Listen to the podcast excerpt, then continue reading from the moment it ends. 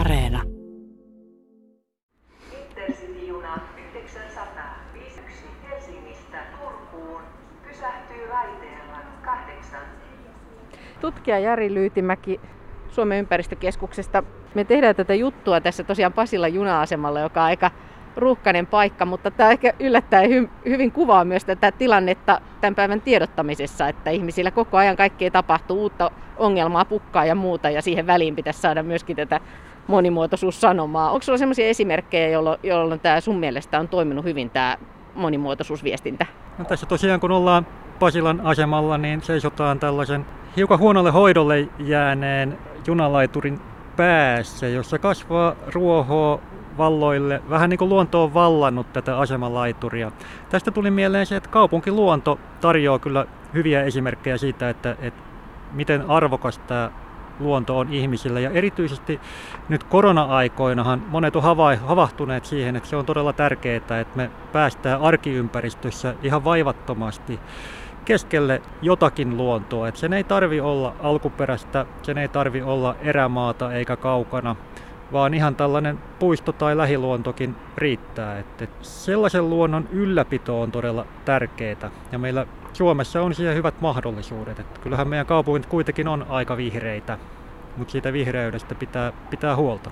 Muistatko sä, että milloin sä itse rupesit ymmärtämään, että luonnon monimuotoisuus on kriisissä tai tämän lajien häviämisen ongelman? No, mulla ei yksittäistä hetkeä ole, että on tällainen ehkä myöhäisherännäinen, että se on tullut oikeastaan tämän lisääntyvän tutkimustiedon ja siihen tutustumisen kautta. Ja ehkä oikeastaan voi sanoa, että erityisesti viime vuosina, kun on alkanut tulla entistä huolestuttavampaa viestiä siitä, että mihin se maailman biodiversiteetin tila on menossa. No entäs sitten tämä kysymys, että miksi luonnon monimuotoisuudesta ei olla oltu tähän asti kovin huolestuneita? Tai niin huolestuneita kuin vaikkapa ilmastonmuutoksesta? No siihen on varmasti monia syitä. Että yksi on se, että monimuotoisuus on monimuotoinen ilmiö. Että siitä ei ole kovin helppo hanskata niin kuin helposti ymmärrettävällä tavalla. Että meillä on lajeja, joilla menee huonommin ja lajeja, joilla menee paremmin. Ja se kokonaiskuva voi jäädä sitten hämäräksi. Ja toisaalta meillä ei ole osin tämän takia sellaista yhtä suurta mittaria, joka vähän niin kuin lämpötilamittarin kaltaisesti osoittaisi selkeästi, että mihin ollaan menossa. Ja kolmas iso syy on ihan yksinkertaisesti se, että meidän tietämys on vielä liian heiveröistä, että iso osa lajeista on, että me ei oikeastaan tiedetä niistä paljon mitään. Ja se tietämys myöskin on aika vanhaa monen lajin osalta, että meillä ei ole kattavaa seurantaa siitä, että mitä lajeille kuuluu juuri nyt. Mutta siis tämä itse käsite luonnon monimuotoisuus ja ymmärrys siitä, että se on vähentymässä, niin sehän ei ole ihan uusi ajatus. Ei ole, että kyllähän mehän voidaan ajatella, että luonnonsuojelu alkoi hyvinkin jo 1800-luvun puolella. Ja siitä asti ainakin ollaan oltu joissakin piireissä huolissaan hyvinkin syvästi luonnosta. Mutta se on jäänyt vähän niin kuin kakkoskategorian takarivin ongelmaksi, että aina on tahtonut tulla uutta ongelmaa, jota on priorisoitu.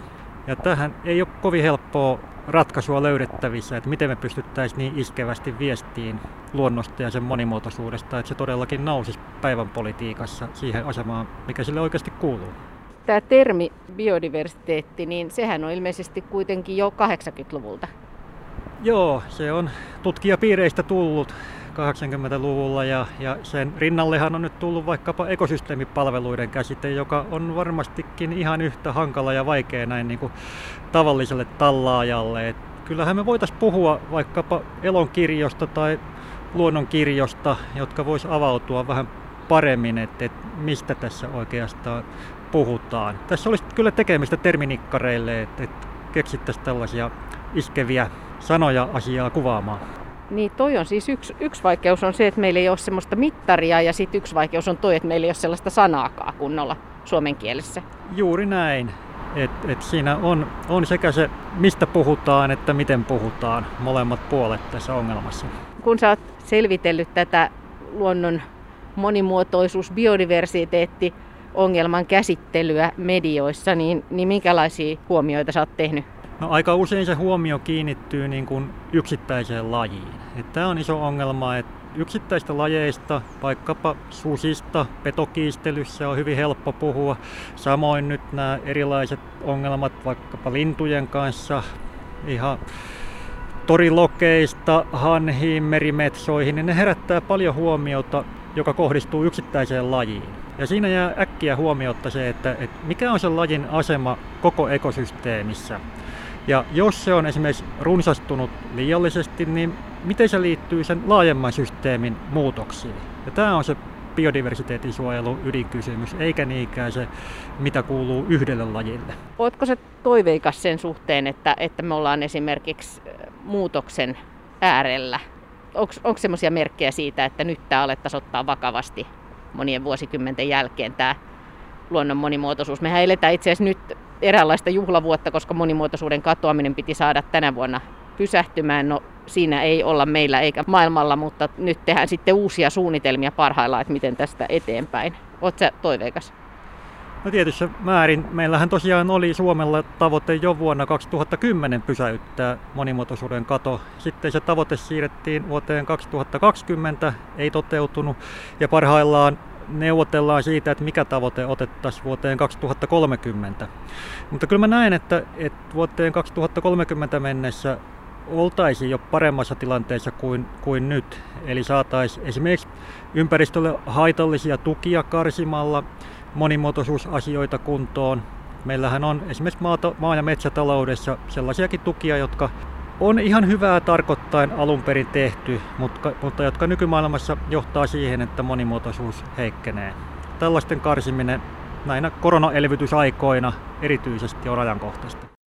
Hanna Mattila, muistaaksä, että miten sä oot ymmärtänyt, että luonnon monimuotoisuuden puolesta pitää huolestua?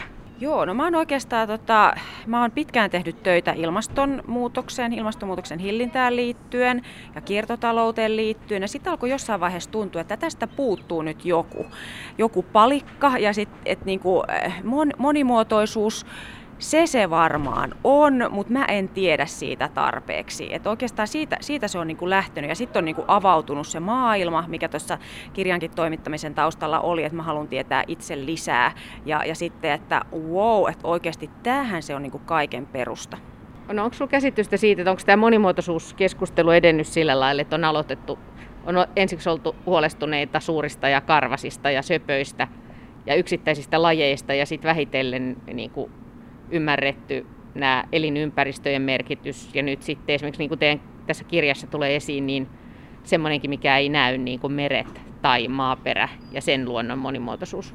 Joo, ja oikeastaan just se, että monimuotoisuus, että se usein ajatellaan, että onko se panda jossakin tuolla kaukana, että se ei ole vaan se, että kysymys on lajeista, ihan meidän ei kotimaisista lajeista, niin se on kysymys on elinympäristöjen monimuotoisuudesta ja sitten geneettisestä monimuotoisuudesta, että kaikki ja just nämä niin kuin vuorovaikutussuhteet, että miten nämä lajit liittyy toisiinsa. Viime vuosina on ruvettu korostamaan myös ja on tullut kovaluokan tutkimuksia, jotka kertoo, että luonnossa liikkuminen on monilla tavalla yhteydessä ihmisten terveyteen. Siinä on paljon terveysvaikutuksia ja myöskin se mielenterveyteen. Ja tässä kirjassa on myös kappale siitä, että miten monimuotoinen luonto vaikuttaa ihmisten mielenterveyteen.